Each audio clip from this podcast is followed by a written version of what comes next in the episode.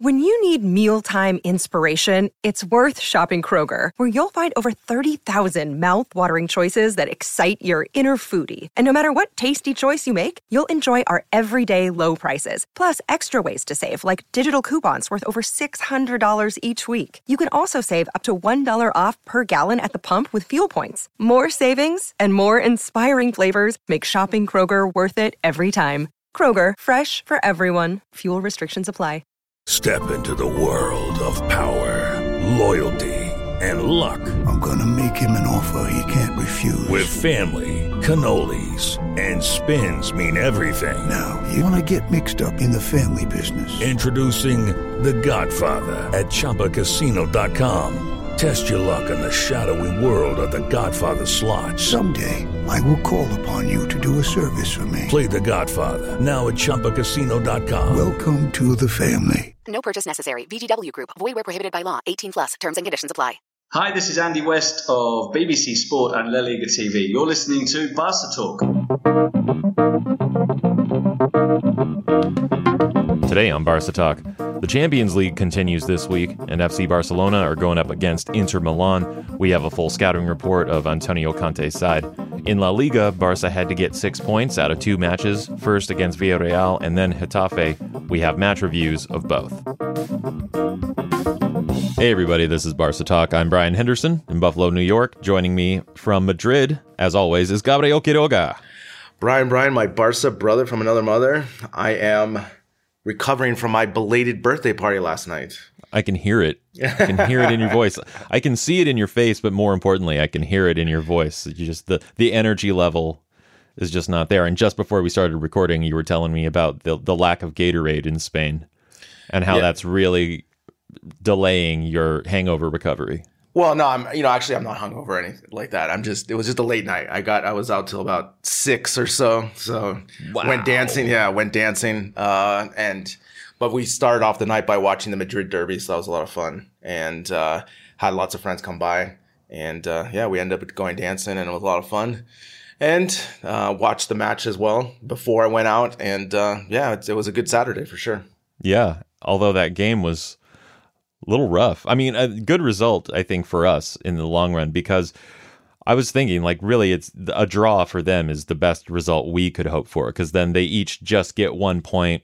You know, like maybe it would have been a little bit better if Atletico had won, Yeah. but still, then that that would they would be pulling away from Barca just that much more. It's better if they just both get one point. It's For sure. easier, balances sure. everything out more. It, it does. It does. But I, w- I would have liked to see, you know, 1 1. Uh, just, you know, a goal here and a goal there. But Right. again, yeah, it definitely helps out. I mean, we're right in the pack. Just like uh, the Raiders owner said, you know, just win, baby. You know, Yeah. we just got we just got to keep. We're, we're back in the pack after one week. And this is what La Liga is, man. It's just a roller coaster of emotions, man. One week Yeah. we're in critical crisis.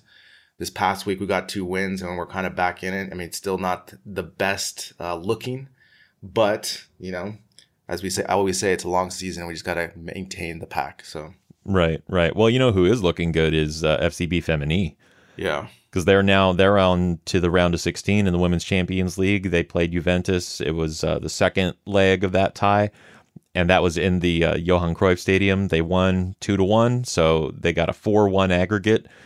So they're moving ahead in the tournament. And of course, that was right after that huge win over Atletico Madrid for them. So the the women are looking very good, playing very well. You know, beautiful football and effective.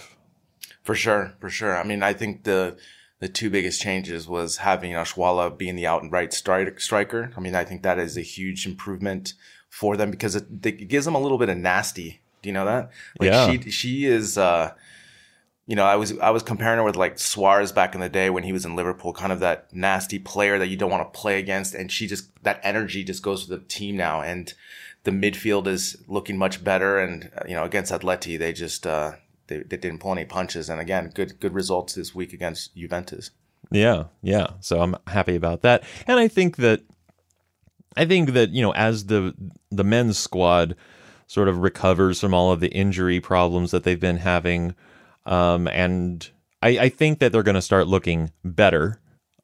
You know, I'm not holding out a whole lot of hope that they're you know, that it's gonna look like 2012 or anything, Sure. but you know, 2010, 2011 in there. I'm I'm not expecting them to look like that, but I think that they are going to gradually sort of work back into the season and and start playing more attractive and more effective football. Yeah, I believe so. I mean, again, we're going to see what happens with these injuries, man. I mean, it's really troubling, you know, just these all these muscle injuries.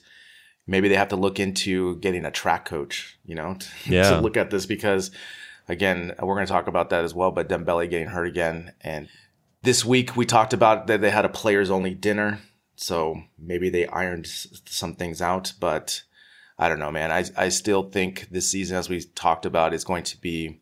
A, we're going to get some good results, but it's not going to be the most aesthetically pleasing football that we've ever seen. No. And we're just hoping just to be in the in those competitions as much as possible. Yeah, and I think right now that's kind of the best we can hope for because we've had such a a stuttering start to the season. Just to stay in it and and keep in it, that's I think the the best we can um, look for this year. Yeah, I like that word, stuttering. That's that's Yeah. like a perfect adjective for it. Yeah, especially like with Messi, you know, he's Yeah. he's injured at the beginning of the season, then he comes back for a couple of late subs and then he gets a start and then he has to leave at the half and and now he's out again. Dembele similarly, he starts in the first match, has to go out with an injury. He comes back, plays well, and he is with the squad for the Getafe match. Next thing you know, you know when Valverde has to choose the lineup, they discover a thigh problem, so he's out. You know all of these. It's it's just it's a lot of stopping and starting with the players. In fact, the the degree of consistency that they've had in the midfield has been nice. Yeah, because for you know then we all we've got Lenglet getting red carded. Yeah. So now Todibo is has to play in the next La Liga match, right? Or Alba getting injured. So now that Junior is our guy. He's the only guy we have, really. Yeah. Yeah, I was thinking Not about counting Semedo. Yeah, yeah. I was thinking about that yesterday when Lenglet got the red card. Is that you know these players only gain opportunities because of necessity rather than Valverde having the foresight or the vision to rotate. And Right. I, and I wonder if Lenglet was just like, ah, I'm just gonna give. I need a break. I'm just gonna get this red card and Well, we've you know we've Yeah. talked about sort of like strategic yellow cards. Yeah, yeah. In that long, in the longer sense, where you know what is it five? You get five, and Yeah. you- you're suspended for a match. And you know if you have a big match coming up and you're on three or four, Sure. maybe you'll take that yellow card against a weaker side just to make sure that you're clear two weeks away for the big match. This is a similar. I mean, let let's just entertain this thought for a second. I could see it, or he's just like, man, I if he won't give me a break, I'm gonna take a break. Exactly. I mean, I could see that, and especially you know they're compadres too. You know, that's the other thing. They're you know they're both French, so maybe just you know helping a brother out to get some more playing time. And, right, you right. know, that Long line thing. Todibo. Yeah, exactly. So, I mean, that's the only reason why Fati, you know, got playing time is because of necessity. It wasn't because Valverde had this grand plan and said, "Wow, look at this amazing talent." It's because we had so much injury, you know, and it was out of that. And the only reason Griezmann played at the top was because Suarez was hurt. And it wasn't because Valverde had this grand vision of, "Oh, I'm going to use Griezmann." In the proper position because we paid over 120 million. So this is this is more his you know, it's it's putting these players and it's, and it happens to work, and he's like, wow, Yeah, yeah. The the reactivity of necessity. sure, Yeah. Well, you know, I want to get into actually looking ahead to the Inter Milan match uh, this week, Champions League. But uh, real quick, I just want to mention this uh, yet another T-shirt design because you know I went on a bit of a designing spree last week, designing this new T-shirt and a new mug that lists all the player names of this year's squad, and that's been up on our um, Barca Talk shop, our Etsy store, for a couple weeks now. And then Victor of the Houston Kool-Aids, friend of the show, got in touch to suggest a t-shirt with our actual Barca Talk logo on it, and he guaranteed me that he would buy such a shirt. So I went ahead and, and drew that up. So now we do have a Barca Talk logo t-shirt in our Etsy store. And if you sign up for our email newsletter, we'll send out a 10% off uh, coupon with the with with the newsletter. So uh, do we have a a mechanism for people to sign up for that at this point or or what? or What's what? what's going on, Gabriel? There's there's two ways you can go to our website, and if you've never visited our website, shame on you. But uh, there's a landing page or a pop up actually that pops up where you can sign up, or you just scroll down to the bottom and you can uh, Just drop us a line. Yeah, no, you, there's a button that takes you that asks for your email address and it automatically signs them up. Okay, so we got a button. We have a button. Oh, Thanks, Mailchimp. yeah. Just go to go to barcatalk.net, click on the the newsletter button, and then yeah, we'll send out a, coupon for uh, you know a discount code for for any any of the merchandise in the shop. So we're going to break down both of Barca's matches from last week. First Villarreal from last Tuesday and Getafe from the weekend. But before we get into that, Champions League is back in action this week. Your favorite song, your favorite hymn. Um, Barca's group, Group F, is uh, in a dead heat at the moment after both matches ended in draws on match day one of the group.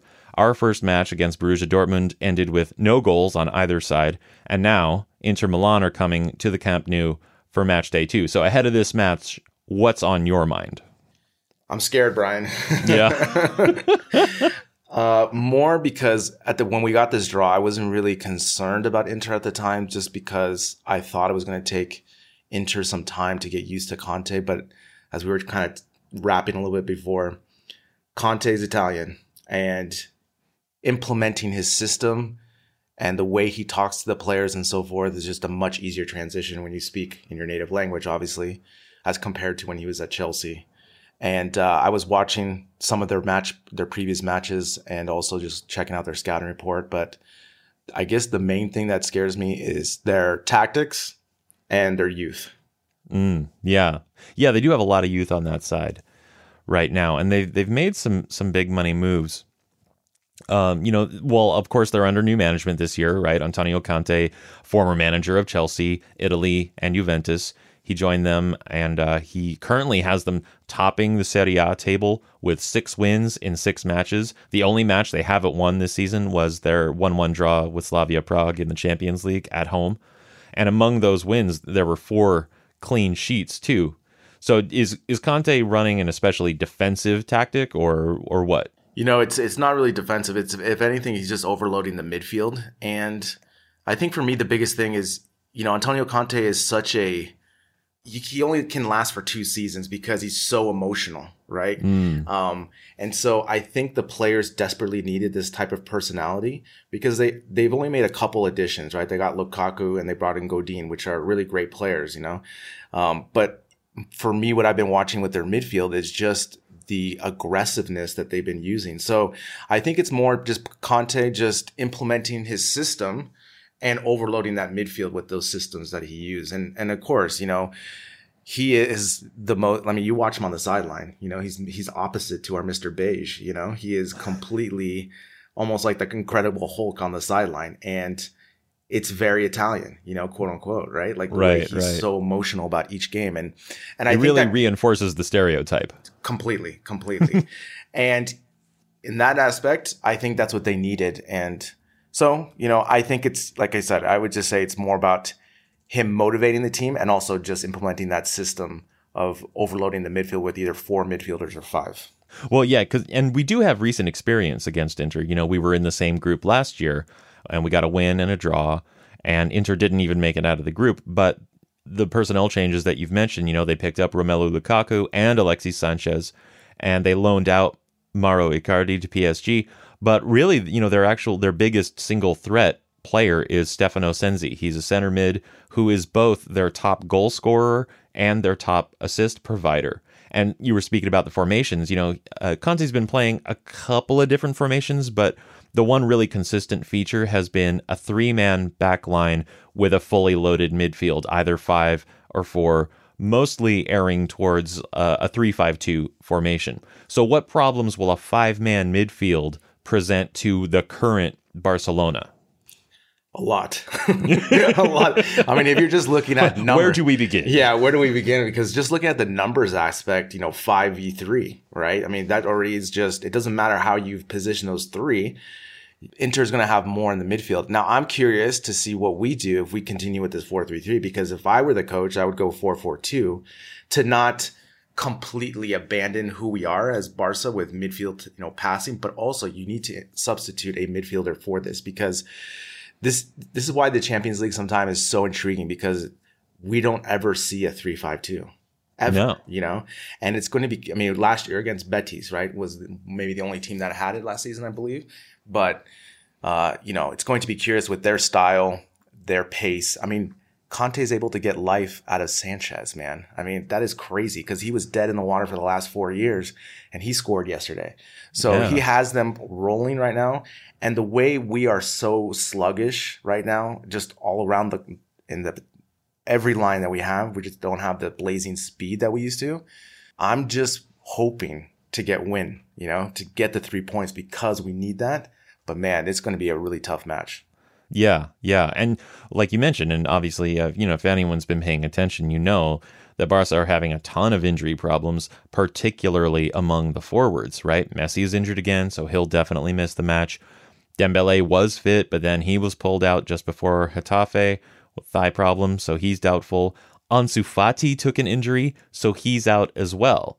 So I, clearly, it seems like switching to a four-four-two would be uh, a, a better way to go. Sure. But would adjusting to that different system create more problems than solutions? You think?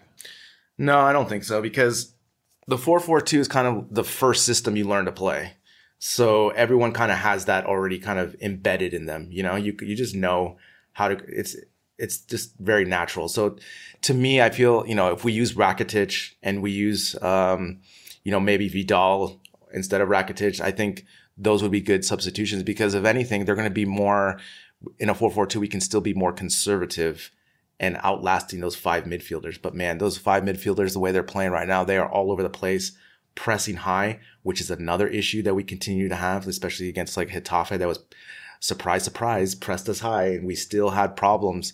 And Conte is a very, I mean, this is the other thing that Italian teams and Italian coaches, they're very tactical. Very tactical. They're always looking for tactical advantages here and there. And I'm sure they're going to implement all those things that they see other teams giving us problems with high pressing, overloading the midfielder, trying to beat us on speed. And I mean, with the 442, hopefully, if we do that, then we'll be able to hold the line and just have everything in front of us and hopefully to have another shutout. Yeah, and I think you're right because there is. I mean, speaking of stereotypes, it's generally considered that Italian football is, like you said, tactical, and the the culture. Um, at least the, this is kind of like in the popular conscience, I believe, is that in Italy, system is more important than an individual. It's more important than technique. Sure. Maybe it's all about system. Whereas in Spain, it's very much there. There seems to be more interest in the individual brilliance um, and technique on the ball, and maybe a little less on system and tactical, you know, uh, precision. For sure, for sure. I mean, that's usually the thing, right? Like in La Liga, the technical aspects of the players is much better, I would say, all around than any other league. The way they're able to first touch, pass, and move, and all those things.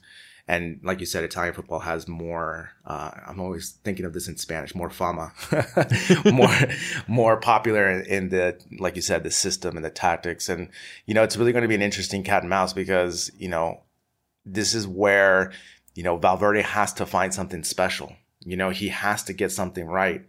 I mean, he hasn't really done before. You know, when we did the Classico, his first Classico, where he did the 4-4-2 and we won, that was a you know a really smart coaching move at that time. And so hopefully he can go back to that because I would really love to see Suarez and Griezmann as the pairing up front. I think that will be that would ultimately benefit us more and also just having more protection in the midfield because if we go out in a 4-3-3 Brian, man, we are going to get outrun and outpassed.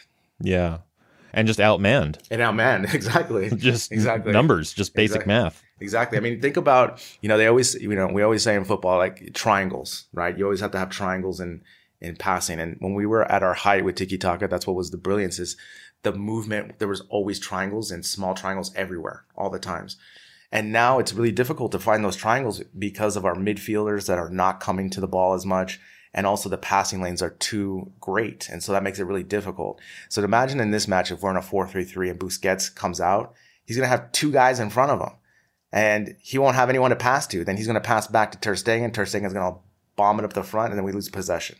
Right. And so we're going to play right into their right into their uh, system, basically. And so we have to be aware of that, and hopefully Valverde does go to a 4-4-2 or do something different to counteract this five midfield of Inter. Yeah. So going into this, it's uh, it's not uh, It's scary. not man. feeling super optimistic. Yeah, yeah. Just I mean, but you know, but at the same time, you know, we could could get a win out of this, and sure. you know, there's no reason why we wouldn't root for one. And Of course, of course. be- you know, and uh, expect one, but we know that it's going to be hard. For sure. I mean, I, I look at the matchup of Lukaku against our center backs. I think that's going to be really interesting because he's nasty, man. He is he's all over the place, man. He is physical.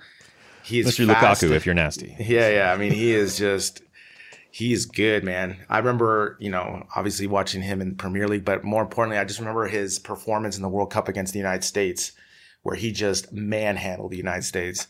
And we're not used to playing this type of forward, you know, such a physical specimen. So it'll be interesting to see how Lenglet and PK handle that. And also, you know, Godin is on the team and he's going to have a great scouting report on Barca for them. So that's another thing to think about. If you're listening to us on Apple Podcasts, take a minute to rate the show, and if you have an extra minute, please leave a review. No matter how you listen, though, remember to subscribe or follow the show so you can always stay up to date with new episodes. Next up is our match review of the Villarreal match, but we have to take a moment to give the guard of honor to our patrons. We want to thank these folks for throwing a few bucks our way each month. So thanks to Catherine Henkel, Emily Tichich, Jason Reuter, Kathy Corbin, and for the first time, another podcast has chosen to support us. It's called Slide, the Avalanche podcast by Doug Kraus. So thanks to all of you for your support. We have you to thank for a lot of the positive strides that we've made on this show. Now for the Villarreal match review. This is an edited version of the review from our episode that went out last Friday for our patrons. For the full review and all of our full midweek match reviews before the weekend, you can become a patron for just five bucks a month and receive the Guard of Honor yourself. Now, here's the match review. All right, well, let's shift over to talk about the, the Tuesday match against Villarreal. This was match day six in La Liga at the Camp Nou, and the result was a 2 1 win, uh, leaving Barca at fifth on the table with 10 points. Just to run down the key stats, this is a little bit mind blowing. Barca only had 57% possession, which is very low. And I didn't even really feel like it was that low, but it was. Uh, eight shots, four on target versus Villarreal's 11 shots, but only three. And the pass accuracy was, was pretty good, high 80s.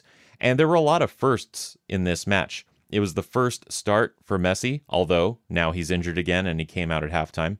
It was the first full 90 minutes for Arthur.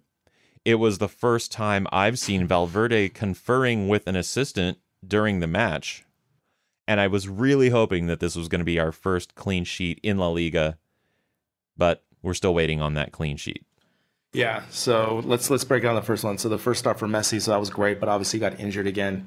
He injured his adductor, uh, so it's completely unrelated to his calf, different leg.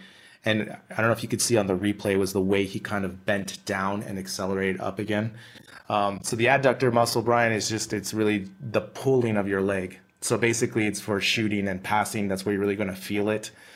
They said here, I've, you know, in the news today in Spain, they were saying that it's going to be seven days. But then I also saw on Twitter just before we recorded that it could be up to October 19th. So it's just de- depending on the recovery. So uh, he's definitely going to miss the Inter match and most likely the Sevilla match. So we'll see what happens with that. So, well, we we, we never know, right? This is the thing. It Right. could be up to that because the the Inter match is October 12th or October 2nd. So we'll see how he recovers. Um, Sorry, there's just an image I, I can't get out of my head because I was watching the I watched the match, of course, Sure. and then I also watched the highlights. And on on the club's highlight reel, which is you know about a minute forty seconds, it's got all the goals mm-hmm. naturally, but it also has uh, a brief clip of the play where Messi hurt himself, and then there's a clip of Messi getting this this very high thigh massage on the sidelines, and just the look on his face. Yeah. Yeah. I if I could I could watch a, a gif of that for a while, as as a as a physio as a physio is vigorously massaging. Correct. correct. Yeah, he was You know, up up in that area, and he's just with his hands on the grass, just sort of looking around, like, yeah, Yeah. this is normal. Yeah, yeah, yeah. And I understand it is. I know it Yeah. is normal, and I, I get it. But yeah, if you take that image out of context, it for sure, just for sure. cracks me up. Yeah, yeah. Uh, yeah, it's unfortunate. And it's funny because when I was watching the match, the sideline reporter noticed that, that he was on the sideline immediately. So Yeah. uh, that kind of, um, you know, it's unfortunate because, you know, he just has not been able to get consistency and consistent playing time. The other thing, too, 90 minutes for Arthur. Hip, hip, hooray, man. Oh, my gosh. What a difference when he plays. I mean, he is what we, de- I mean, we need him desperately this season just to for our passing alone, you know, because you saw his passing, the way he just controls and keeps it. I know the stats don't really show the high possession as we normally would say, maybe, but at the same time, I just really enjoy watching him and just seeing his tempo of going in and out. Um, that is pretty funny that you saw Valverde confer. I was thinking about that the other day because he never talks to anybody, as we talked about. Yeah, yeah, and so I took notice of it when they when the camera well when they cut over to him and he was talking with one of his assistants. Like, wow, it, I wonder what they're talking about. Maybe they're making dinner plans. I, you took the words out of my mouth. He's like, uh, after the match, let's get some Kanye's. no, I don't like that place. Let's uh, let's try this Yeah, other yeah. place. yeah, yeah. Uh, and the other thing too is obviously we still don't have that clean sheet, and to me that is still, you know, as we talked about the last, especially the first season with Valverde, that is one thing he brought that we had a better kind of defensive mentality, I thought, and we just haven't had that. And uh, Brian, I just don't know if it's just lack of intensity or just lack of, you know, especially with our veterans, they're really just preserving themselves, and that is being shown on defense. You know, for example, like with PK, Busquets, that type of thing. Maybe they're just not able to get to each ball because they're preserving themselves, and they're older, and they're older. You know, like I, I asked a, a person on Twitter. Someone asked me. They said, uh, "Is it because our players are getting old, or what do you think?" And I said, "Well, the age has a lot to do with it because if you watch Ajax last season." Against Real Madrid in that 4-3-3, it was crazy to see how much energy they had, how well they played together, but most of all, just their youth. And we used to have that, but we had that eight years ago. Right. you know? And now it's just it's just a natural progression. So those are the things. I'm hoping that, you know, with rotation of the midfield, that will be better defensively sound. Yeah. Well, also, you know, the the goal that Villarreal scored, Mm-hmm. it was Santi Cazorla just sort of like kind of pulling a rabbit out of his hat. I mean, it was it was a very well set up goal. Uh, he was he was further out the way that the defense was set up. They weren't prepared for him to to shoot in that moment. And so that could be more that's not necessarily a fitness thing. That's that might be more of a, a tactical thing, but also he just he just let it rip and it was such a, a good shot. It was very hard to deny. Overall though, because we talked about how shambolic the team looked against Granada. Overall, including Semedo, the the defenders looked on point and energized and focused in this match overall. And I thought that the that Piqué and Lenglet still they did a good job. And the one goal that Villarreal did score was almost um, a little bit phenomenal because it was it was something special from Cazorla. You think it was a special goal? I thought I mean it was it was it was unexpected. The just the fact that he shot. Um, I mean maybe he shouldn't have had the space that he had. Yeah, for sure. I mean, I think it was more like you said, a surprise shot because Ter Stegen put a hand on it, and when you look at the actual shot, it's it's up the middle, so it wasn't like it was to the side, but also it had a lot of swerve to it. As people here on Twitter were saying, uh, did they bring back the Jabulani ball from the World Cup in 2010? Remember when that thing was like a Yeah, Like a used to wiffle knuckle. ball. Yeah, It exactly. knuckled a lot. So, I mean, I, I'm talking more about the whole uh, last performances, but yeah, you're right. It's it's it's something magical that he was able to pull off with that shot and kind of catch Ter Stegen off. Um, again, I, I what did, what did you think about Firpo's performance coming back from Oh. this? way better way better i mean he looked so much more comfortable he was uh you know his speed was really prevalent. He made a lot of great decisions. He made i think good defensive moves. He didn't he didn't furp anything. You know he really he looked more like senior furpo. Yeah, for sure. I mean, I thought, you know, I was very interested to see how he was going to perform coming back, you know, being benched at halftime essentially from the last game. And um, yeah, I was I was pleased with his performance because he didn't screw up and he definitely had some really good plays, some positive plays where he came on attack. And also he's a lot faster than I thought he was on a couple times. And so yeah, so that's a really good sign because I would rather have him play there because he's a natural left back. And if he can gain that confidence and just be, you know, plug that area for us uh, until we get Alba back, I think that'll be a really positive because then we can have Semedo on the right and just have him on the right and concentrate on the right side. Right. And I would really, I mean, once Alba is fit again, I would really like to see uh, an almost even distribution between the two of them. You know, really let Firpo get get time and come up in the squad, get even more comfortable and more confident. Meanwhile, you know, give Alba some rest because he's, I mean, I'm surprised that it took this long for Yeah. Alba to sustain an injury with all the minutes he played last season and now starting this season. I mean, it was it was inevitable. For sure, for sure. Especially like depending, like let's say these past couple weeks we're playing midweek, I would love to see a two for one rotation where Alba's playing two and then Firpo one type of match type of thing. Uh, you know, I think that would really help us with that. Um, again, we've been kind of dissecting Suarez's performance. What was he doing out there? I mean, I felt like we were playing a man down out there. Again, yeah. Again, a man down. Yeah. I mean, he was slow to react. He could not make correct passes. Uh, the worst part, too, is when he does those dummy runs and it goes into the defense. It's kind of the cherry on the topping of his performance, you know, because you're just like, just shoot the ball, you know? And But when it works, it's really yeah, cool. I know. That's the thing, you know, that's the thing. And, Plus, like at this point, his teammates must know Of course. that there's a very high likelihood he's going to dummy those passes. So you got to be coming in behind him. Of course, of course. Um, again, his back pressing was non-existent. You know, he was not pressing as hard as he normally does. Um, the other thing too was for me, again, just his movement. He's just not making those runs, and he's too static, and that just makes it always easy for the defense to guard him. Sure. Yeah. And that's why we need Griezmann to be the the number nine. I mean, did you notice when Griezmann switched over as the top point? Immediately, the passing picked up. We almost got a goal where he almost found Fati on that kind of flip pass over the top to Fati. And also, you know, with Griezmann, he just knows how to play that position. I mean, he's just younger, and that's the fact, you know, and he's faster, stronger, not stronger, but faster, quicker, and he's just a better passer. And that's what we need right now. So going forward, he definitely needs to start. And he, also, he had an opening goal. So what do you think of that goal of the of the corner?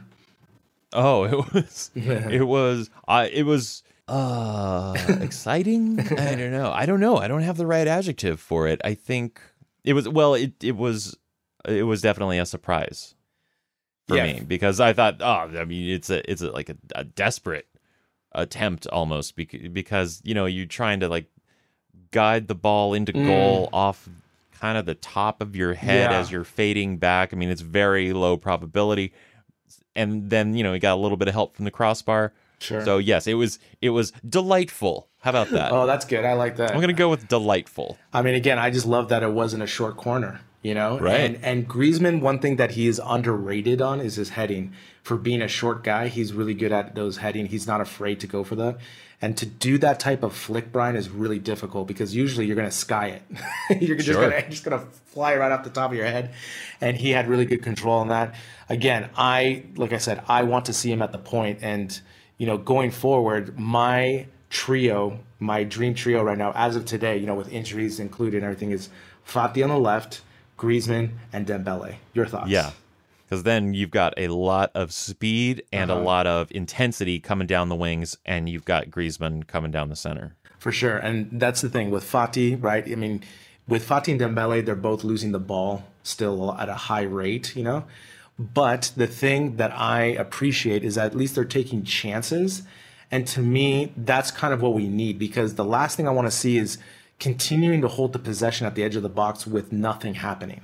And I know that it's not the Barcelona principal way to do that, right? We're trying to always hold the ball so that we can get a better shot.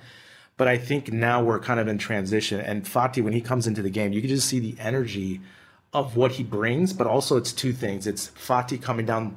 I mean, every time when he squares up that defender, you're just like the defender. You can just tell is so nervous because he doesn't know if he's going to go left or right or Yeah. right or left, right? And that just opens up for Griezmann, and that has the more dangerous potential for our attacking. Yeah. And uh, I mean, especially like once once Dembele came on, I thought, okay, he's coming back from injury. These are his first minutes. Uh, it was encouraging to see he was on the bench. You know, you know, there's a chance he wouldn't have played, uh, depending upon how the game was going. But when he did come on, I, I was like, okay, you know, let's get him out there. You know, just don't, you know, don't be a hero. just, just stretch your legs. Yeah. Get involved, and almost immediately he's outrunning fullbacks. He's getting into space. He's making passes. I thought, he, I mean, he almost immediately looked like exactly the how he was when he left off. I mean, that's the thing. I mean, we we see the potential. He's a gazelle out there, man. I mean, on the first movie, he took the guy to the line. Yeah. he just beat Yeah. him. And you just, again, you know, everyone is debating about, you know, whether we should keep him or sell him, but this is the potential, right? I mean, to have him on the right wing with so much speed. I mean, you have speed on now, you know, with that trio, we now have speed on both sides, and Griezmann can do the work in the middle. Man, that is a potent trio, trio you know, and again, I really, really hope that Dembele manages his leg and he does that well so that he can continue to play because I want, you know, as an attacking player myself that I love to see this, I want to see him on the pitch as much as Right. possible. Yeah, yeah. And well, speaking of, um, well, I don't know if we were talking about this or not, but I'm just going to shift and talk about the second goal from Arthur. Yes, do it. What a shot! Yeah. And well, I mean, it does tie into what we were talking about with the forwards because when Arthur sort of comes comes forward and he serves as the point man for Fati and Dembele to both play it back. And they can rotate the ball. They can maintain possession that way. And like you said, they are still giving up the ball you know, more than than we might like, but at least they are taking risks. They are taking chances. But when Arthur comes up and he's in this space, he's in a great position to to play make and we know how well he can do that but then he also took the opportunity to set himself up i mean the way he set himself up for that Yeah. was brilliant and then the shot was brilliant as well For sure, for sure. I mean, again, happy to see him get his first 90. That's huge, right? Because we had never seen that. But he is so vital to our midfield. He gives us the tempo that we need, but also he holds the ball in the correct position to make attacking plays. And now he's starting to get more confidence where he's starting to put the ball better and through through balls. So that's just another element of his game that's going to improve. And now, you know, he's had two goals already this season. So he has the talent to shoot from outside the box, which is great because now in the scouting report that you get now, you're going to see, oh, Artur, right? Uh, quick passing tempo, quick movement, and now shoots from outside the box with accuracy because that's two goals, right? And so now players are going to press up on him. So now you have more space behind that row, and that's going to give more chances for Griezmann or whoever's playing up the middle. And again, I just love watching him play because, like I told you, Brian, to do what he does at any level of football, of just the way he holds it and does the pirouettes and stuff, is really difficult. And the fact that he's doing this in La Liga against professionals that are expecting what he's going to do and he can still do it is very impressive. I think he has a bright career, and I really, really want to see him more consistently in the starting 11. oh absolutely and when you when you think about that space that opens up when the defenders are going to start to press him and his ability to turn them and get out in front of them now now you've got the space that's going to just open up so many great scoring options For sure. I mean, now he he's a type of player that can take a defender one on one, either through that 360 move or quick pass, give and go. And with that, that puts the defender on skates, right? Because as we talked about, when an attacker becomes one dimensional, it's very easy to defend. And if you, you know, but usually the scouting report on Bar says they will not shoot outside the box.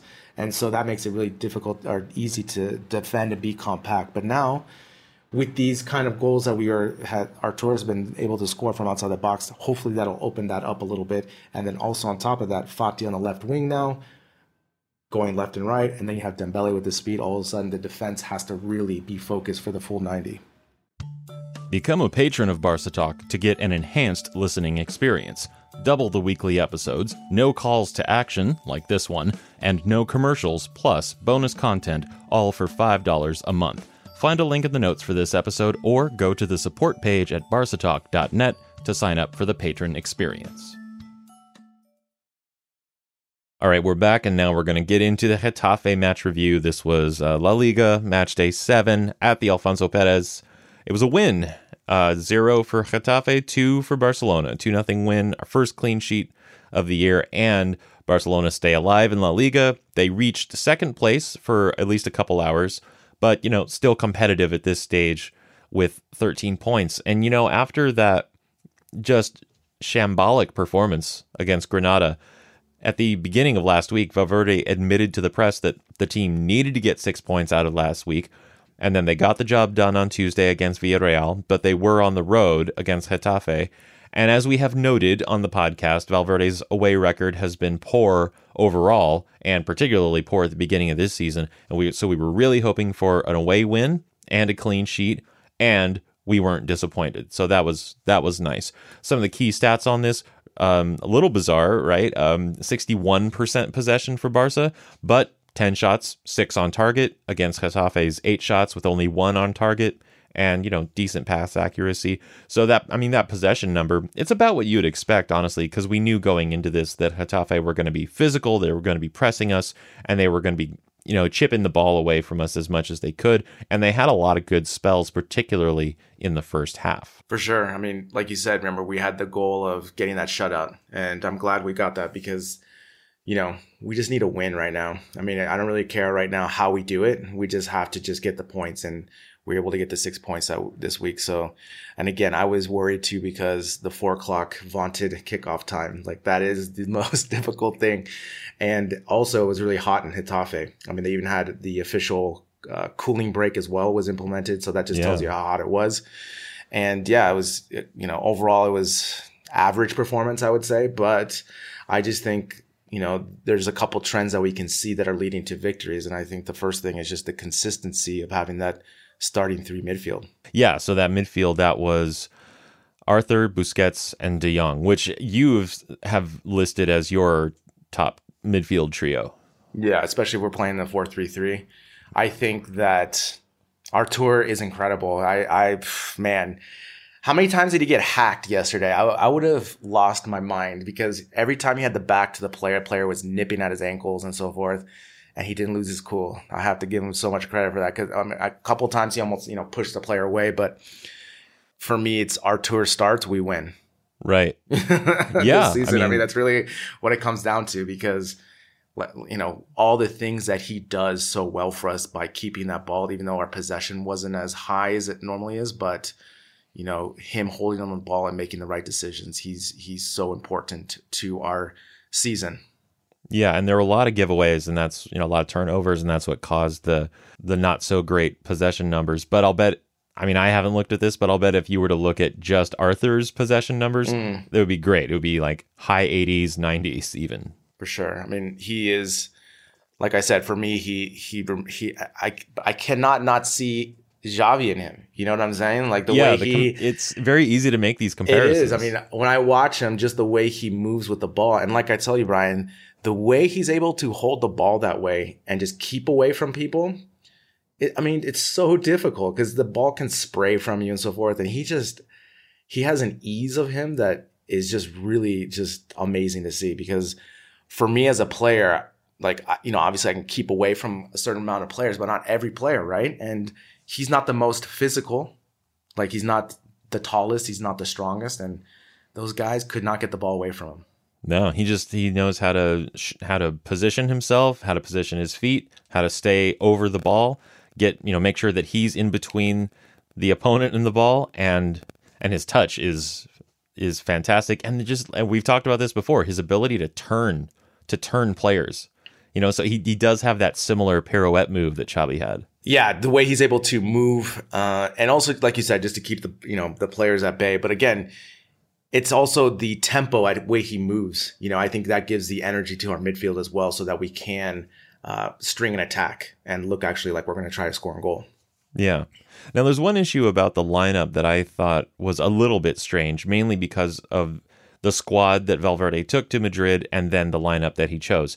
Because he had Semedo and Moussa Wagué both on the squad, and then they both started on the bench. Valverde went with Sergio Roberto at right back instead of either of them. And that did seem a little bit strange to me, but I was wondering, do you think that the last minute exclusion of Dembele had anything to do with that? Or do you think that was the plan all along? It's like, why bring two right backs, or three right backs, really, and put two of them on the bench? Yeah, I think it was because of the Dembele last minute thing, because Yeah. it's just to stick someone in. Because technically, you could, if there was an emergency, you could put Wagué at, at you know, midfield if you absolutely needed to. So I think his flexibility there. But yeah, I think it had to do with Dembele's uh, last minute exclusion on the on the squad. Yet another strange, strange thing. But yeah, it might have been just one of those another response to necessity, right? sure. They brought Dembele. They thought he'd be able to play, and then it just turned out that he he wasn't uh, he wasn't up for it. Um, now Ter Stegen, once again, our greatest savior, right? I mean, we got the clean sheet, which was fantastic, but and that wasn't only his doing, but his saves came when we really needed them, and he provided Suarez with the assist for the opening goal. I mean, you know my my love for Ter Stegen. I mean, he's Yeah. the best, man. He. So I was watching a video before we came on, and he he was bringing up this topic about the debate that there has been about who's going to take over FC Barcelona when Messi goes, right? You know, we're trying to mm-hmm. find the captain or this type of. Is it going to be the Barca of Griezmann? Is it going to be the Barca of Dembele? And he's like, you know, in fact, who's been our best player this season? Like all all around, and it's Ter Stegen for what he does, I mean, he's a top three goalkeeper in the world. There's no doubt about that. I mean, you Right. watch what he does uh, physically, the skills that he can do shot, but again, his passing ability is remarkable.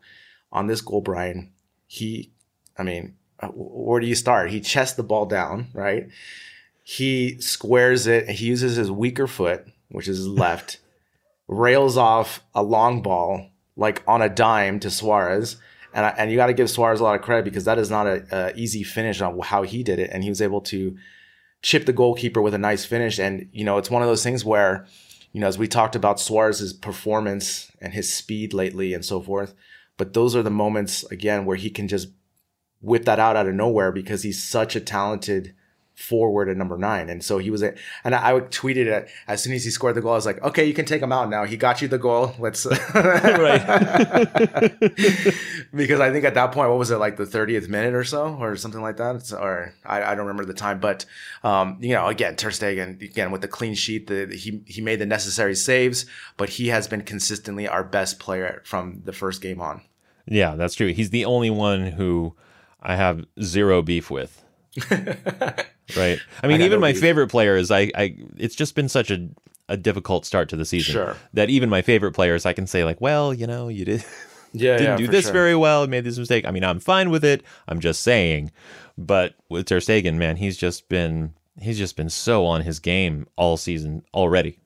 Yeah, and after the match, you know, they do the post match on the field, and he was giving an interview, and the the reporter is like, "Wow, what an assist!" And, you know, would you have anything to say? He's like, "Yeah." He's like, "I was just trying to clear it, and I saw Suarez, and it was kind of a bit of luck and a bit of of just."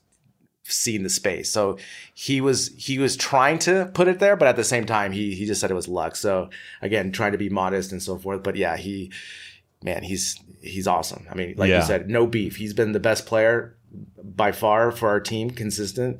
And also just you know it's amazing to me that he's still not getting recognized not only in germany but really worldwide. Because when you think of goalkeepers most people most you know uh, shows that i listen to will always name you know epl uh, goalkeepers first Oblak you know gets talked about as well but And Ter rightly Stegen- so. yeah, yeah, for sure, for sure. Uh, but I, you know, Ter Stegen for me, he's been such a great revelation ever since he's come. Eas easily, I think you said it uh, in a previous episode, right? Easily one of our best transfers of the last 15 years. For sure, for sure. We'll pick up on that and get into some more points about the Getafe match in just a moment. So, coming back to the whole um, issue of injuries and lack of resources in forwards, you know, it really looked to me like Carlos Perez might have been back at Barca B full time uh, because you know Messi had come back, Dembele was returning to fitness, but you know the uh, the injury gods gave Perez another chance on the first team. And actually, this Getafe match, I believe this was his best game yet of the season. You know, and strangely, he was most threatening in the second half when he was working inside more, not when he was out wide, which is where he's been positioned most of the time. And even Firpo's goal came from the rebound off of a Perez shot that was right down the middle. I mean, yeah, I would say it was one of his better performances. Again, he he's a natural in the system because he's been playing it all his life essentially. And again, you see the difference. You know, if we compare, you know, him with Rafinha at the beginning of the season playing in, in a wing position, you can say, you know, he pushes out wide, and like you said, he came back inside to try to make more opportunities. But what I, for me, what I really enjoy watching him, you know, he's he still has a lot to learn, obviously, but just that he's looking to take a shot. And I would say that was one of my knocks against Pedro when Pedro was playing that he didn't look to shoot all the time. When I think he could have been a little bit more greedy to try to get goals. And, you know, with this forward, you know, that's why we need forwards who take shots because you need to even the payload, right? You know, you can't just depend yeah. on Suarez and Messi. And if you, ha- you know, let's say in a season and he was our starter, let's say Perez was our starter, if he could give us 10 to 20 goals a season, that's huge, you know, because then that's really helping the payload with that. And you're not so dependent on Messi. Uh, again, like you said, I think it was one of his better games, and he showed, and maybe it had something to do with the the weather because I think the weather didn't affect him like it did some other players. Right. Well, because he's young and exactly he's I don't know properly hydrated and he's got all of his electrolytes. exactly. I mean that's I mean the thing is you know with this with the heat at the four o'clock game I mean it's it's you could see in the second half that was sapping some of our, our players' energy a little bit, but Perez kind of stuck it up. And also with that shot that he had, it was on the top of the edge of the box. It cleared the traffic and really bad defending on Getafe on that goal on Firpo, but it was really good to see Firpo react and get that goal. And it was yeah. just a nice, it was a nice uh, conclusion. That was the Guillermo set, you know, the yeah. goal of the match. So yeah. What did you think of of Junior in this match? Yeah, definitely much improved. I mean, the thing is, like I said, you know, with his performance, his first performance obviously was really sketchy, but I wanted to see more. I thought, you know, there's a reason why they signed him. He has experience and we need him because as we talked before, I would rather have him play left back than Semedo, for example. But right. I definitely think, you know, the thing for me is he's not making mistakes. He was definitely more active and he's finding his footing. And for me, that's a good sign. But again, he didn't allow mistakes and there wasn't really that much attacking that he was being left vulnerable against. And so that to me is a good sign because Getafe didn't really have that many opportunities and they mostly came off of uh, dead balls or corner kicks. Yeah. And I think that I'm I'm looking at him a little bit differently because of that error he made against Granada. That like when I'm watching him, I mm. tend to mm. get maybe a little hypercritical because in this match, I think he didn't play at quite as well as he did against Villarreal in terms of giving up the ball and bad touches and that sort of thing. I think he had a few more of those in this match, but also uh, I think I'm like I'm not being very charitable to him but be, yeah. because he made that one error, I'm constantly looking for for those those ferps in his in his game. And you know, he had a couple, but it's it, it's good, and I think he's he's doing well uh, filling in for Alba. And I think that even once Alba is fit, we mentioned this last week. Even once Alba's fit, we I think we should see a regular rotation between the two sure. of them. I mean, this is the thing. I want to see him after you know five to ten games to really analyze what's going on. You know, it's still there's only his you know second and a half game basically, right? And you can still see that he still has that in the back of his mind that he could be pulled off at any minute. And I don't like that that for him because what's the use? You know, like we need him to play for Alba for a couple more games. So just let him play. Let him, you know, let him figure it out. He's he's a decent enough player. I'm not saying he's going to take over Alba's uh, position going forward at all. I'm just saying he's just a sub, and you just have to treat it as a sub and hopefully he doesn't make too many mistakes that'll lead directly to goals. But I think overall that he's fine. He's he's doing okay. You know, it's not the I again I would rather have him play there than Sergio Roberto or right. Semedo. Right, exactly. So, and if you think long term, like at this point, I think it's still too early to, to tell. But right now, what are you thinking in terms of like maybe next year him really stepping up into that role, and you know Alba maybe stepping back or leaving, you know maybe next year or the year after. Yeah, I mean, I think that's definitely possible, but I also think that you know Barca will try to go after a high price left back if they have the opportunity. But again, it all really depends on how this season works out. Maybe if, if Alba continues to be injured, let's say, and it gives more opportunity to Firpo, then basically they can consider that a tryout for him. Because if he can find his footing and improve and just be a better left back, then that would be the best for Barca because then they don't have to go find another high priced left back and they have someone that is used to the system and used to playing with those guys. Yeah, and I think I'm starting to realize that I'm I'm much more interested in just trying to like do the best with what we have. Sure. And I know that, you know, whenever there's a transfer window, it's your time to do business and, you know, make the best moves you can for the club. But and I think I wouldn't I probably wouldn't be a very good sporting director or or a good manager because I'm always more interested in like, well, okay, what do we have and how can we get mm-hmm. the most out of what we have now? And maybe that's not the best approach, but that is always where my mind goes is like, well, we have Junior, and before him, we had Digne, Yeah. and he wasn't he wasn't bad, and the more he played, the better he did. Sure. Why don't why not just invest in that because we have him For sure. rather than constantly going shopping for a new left back or something. Meanwhile, not going shopping for a right back. yeah, exactly. We're we're fine there. We're fine. Yeah. Oh yeah. Yeah, yeah. That's well, I guess because is- we have three apparently. I mean, that's the thing. Like we, with left back, like we, like you said, with the Cucurella, with uh, with um, Digne, for example, we had those players that were really could have been really good sub players. And again, I, you know, depending on when Alba comes back, I would love to see rotation, but you know that's not going to happen. So Firpo has to take advantage of this opportunity and time that he can give Valverde confidence to put play him later on in the season that he can do it, you know, because as long as he doesn't furp it, he should be okay. he should be okay for the rest of the season. Yeah, and you know, you brought up Cucurella. You know, speaking of which, you know, he is only on loan to Getafe from Barcelona. Do you? I I feel like he's maturing a lot at Getafe. He matured a lot in his previous loan spells, Sure and he's you know he's like what 21, Yeah. 22? So he could be another good option moving forward. I would love to bring him back. I mean, I think he is a good player. I think he's a really good uh, sub player. I don't think he's going to be a superstar by any means. He's definitely got a lot of playing time and experience in the last two to three years, especially last season with Eibar and so forth. And you saw yesterday he plays not scared, and I was watching him and he looked pretty decent, you know, for to be a sub um, Barca. And I think I would love to bring him back because again, for if we're just talking money sense, I think it's a really good value, and we can use that money for other things like paying our fine against Atletico Madrid. Right. yeah, exactly. now, um, also in this match, uh, we were we were two goals up, two nothing. It was the 82nd minute. The game was more or less won, and then Lenglet was sent off with a second yellow. And normally, it sort of bugs me how late Valverde puts in his substitutions, but it worked out this time because it meant that he still had a sub left and he was able to put Todibo on for Perez to shore up the defense for the last few minutes of the game. And these were Todibo's first minutes of the season, four of them officially, four minutes.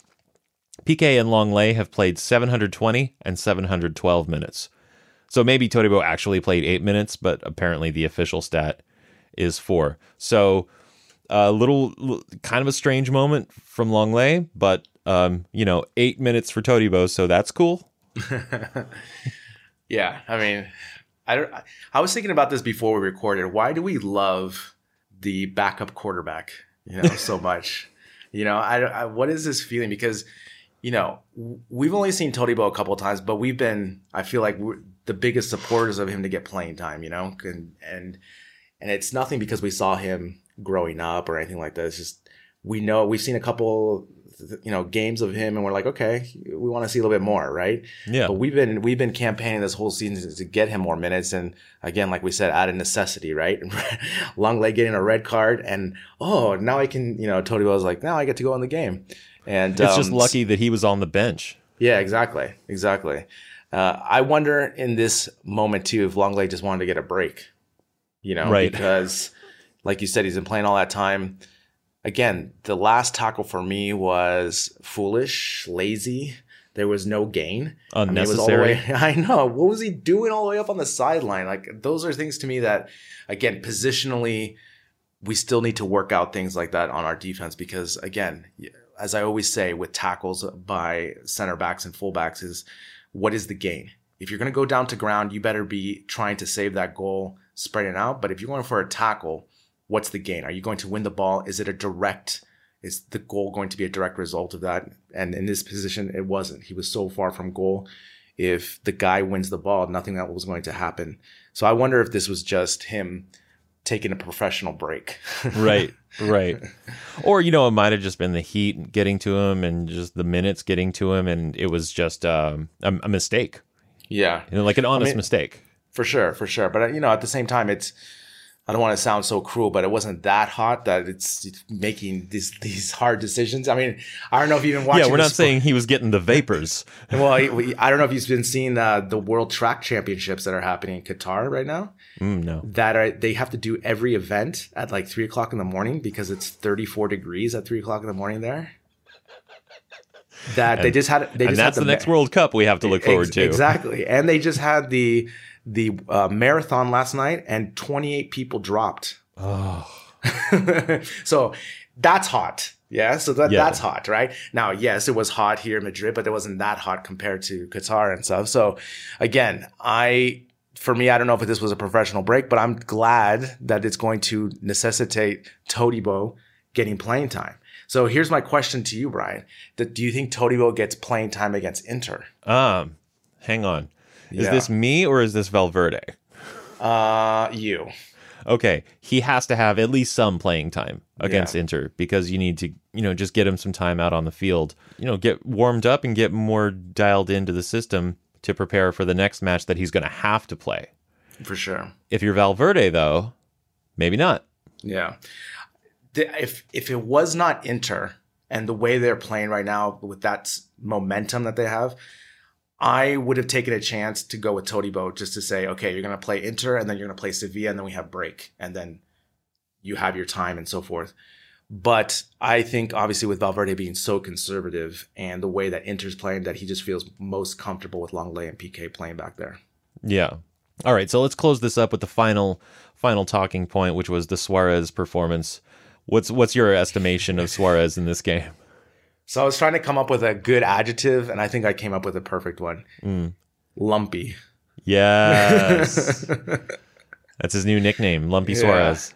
I mean, he definitely had one of his, you know, I would say this was his best performance of the season so far, and, and just the way he moved and the shots he was taking and so forth. But he's still just lumpy out there.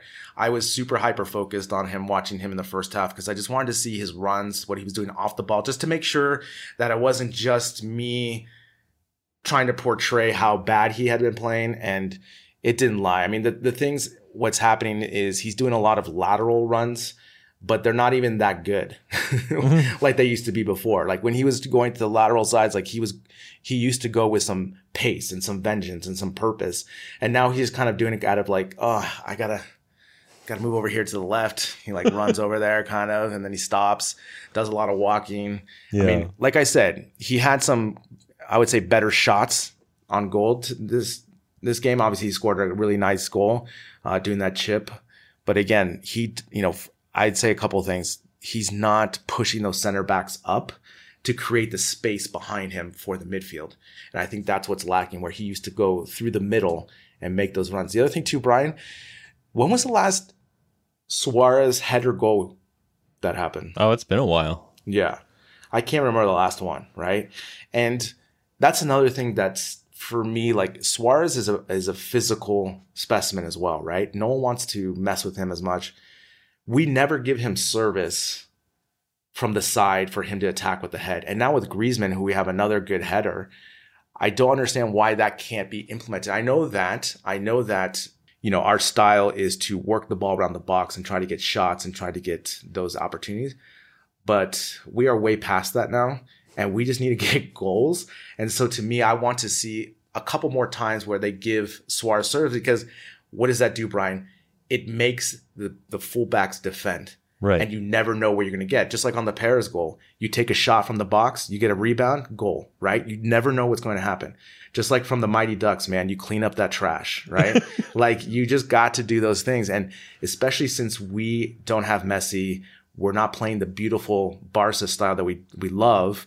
We have to figure out other ways to get goals. And those are other options that we have to look at, especially with, you know, Griezmann and Suarez both in the box. They can both attack those, those headers and just giving another option, uh, for the fullbacks on other teams to defend. But why did he play the full 90 like, because there I, there were no forwards i know but this is this is what i'm saying is the the ideology you know what i'm saying like just go to a 442 you know take him out put Griezmann and Perez up top and then sure up the the the midfield just put Rakitic in there done yeah you know you what gain do you get out of getting 90 minutes out of Suarez yeah There's no gain i mean the thing is, I would rather have him have played 70 minutes in this match. He did his job. He scored a goal. That's great. He scored the game winner, right? Because it's the first goal. They didn't score anything back. So great. Good on him. 70 minutes. Then use him for Inter and he's good to go. He's got right. those extra 20 minutes in those legs, and who knows what's going to happen. I mean, with these games coming midweek, we have to conserve those minutes, especially Lumpy Suarez. Yeah. yeah, look out for Lumpy. Man, it's like, do you even care? Look out for Lumpy. Yeah. Again, I, I just, you know, he is the king of using the season as preseason. Right. and remember last season how great he was playing in November and October in the Classico. So yeah. this is where the trend we're heading in. And that's fine. But at the same time, we can't waste like his preseason now just to get him focused when we can easily put Griezmann in his position and get a better output. Yeah. And this goes back to a lot of the things that we've been talking about. You know, you mentioned the campaign that we've been mounting to get Todibo more minutes. It's not necessarily because we're so in love with Todibo and we think he's so fantastic. I think he's promising. Yeah. And we just we we've seen a little bit and we want to see more, but it's it's even deeper than that. It's we want to see our manager manage the resources that he has better. And that includes not making Piqué and Lenglet play every minute of every game. That's the thing. And when I was watching this other video too, they were bringing up the point that, you know, when we had Luis Enrique, he was a, a maniac like you, Brian. He was a maniac of fitness, right? Our team was so fit under Luis Enrique. We could outwork, outrun because he, you know, Luis Enrique loved that aspect of it. He's a triathlete, right? So he knows these things. And now we have the kind of the opposite where EV is not the most he doesn't put fitness as the most important. We're seeing with these injuries now and the way he manages at the end of the season lately in these campaigns that it's so important to manage those times and minutes. And like with the Dembele injury, you know, it's it's really unfortunate again because we love watching him. And maybe, you know, either the team or Dembele needs to implement a track coach, you know, because maybe he needs a different way of stretching or different outside the box thinking than just the regular physios that Barca has. And again, I want to but just like you said, managing the resources, and we have outstanding resources, and we just want better performances by managing those resources. So hopefully, I'm really curious. I'm always curious now to see what Valverde does from game to game, and especially against Inter. Uh, do we go with some subs? Do we? Does he treat that game as the most important game so far? What do we do? And yeah, so we'll see. I mean, again, just like uh, Al Davis used to say, we just win, right? I mean, just get these wins and just put us in the pack. Yeah. That's that's a real that's a far cry from a commitment to excellence, but very good, Brian. I like it. I like I, it. I grew I like up in it. the LA area know, when the Raiders were there. I know. I like I'm it. I like I'm it. familiar. yeah, I mean, I mean, you know, if you judge this overall performance, just if you watch the match and everything, I mean, it wasn't, you know, the best performance by any means, but again, I would rather take this type of performance where we have a shutout and we take advantage of the opportunities. I mean, again, we're not going to be tiki taka anymore. You just have to accept it. And I would rather, if we're going to do this, then do it. But I would rather have Griezmann at number nine. That's sure. my my biggest my biggest thing, and just put Suarez at the end of the game, where you're going to maximize the effort of both players. Yeah, yeah, and he won't be so lumpy. Exactly. He'll be Yeah. less lumpy. Less lumpy. less lumpy. Su- Suarez now with fewer lumps. All right. Well, yeah, we'll see how how those resources are managed this week against Inter.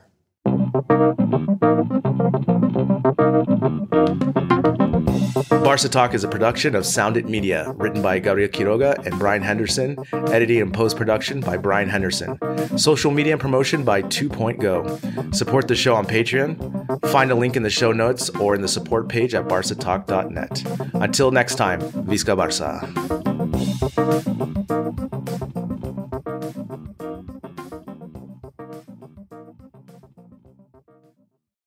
Sports Social Podcast Network. Hey guys, it is Ryan. I'm not sure if you know this about me, but I'm a bit of a fun fanatic when I can. I like to work, but I like fun too. It's a thing. And now the truth is out there. I can tell you about my favorite place to have fun Chumba Casino. They have hundreds of social casino style games to choose from, with new games released each week. You can play for free anytime, anywhere. And each day brings a new chance to collect daily bonuses. So join me in the fun. Sign up now at chumbacasino.com. No purchase necessary. Group. Void were prohibited by law. See terms and conditions. 18 plus.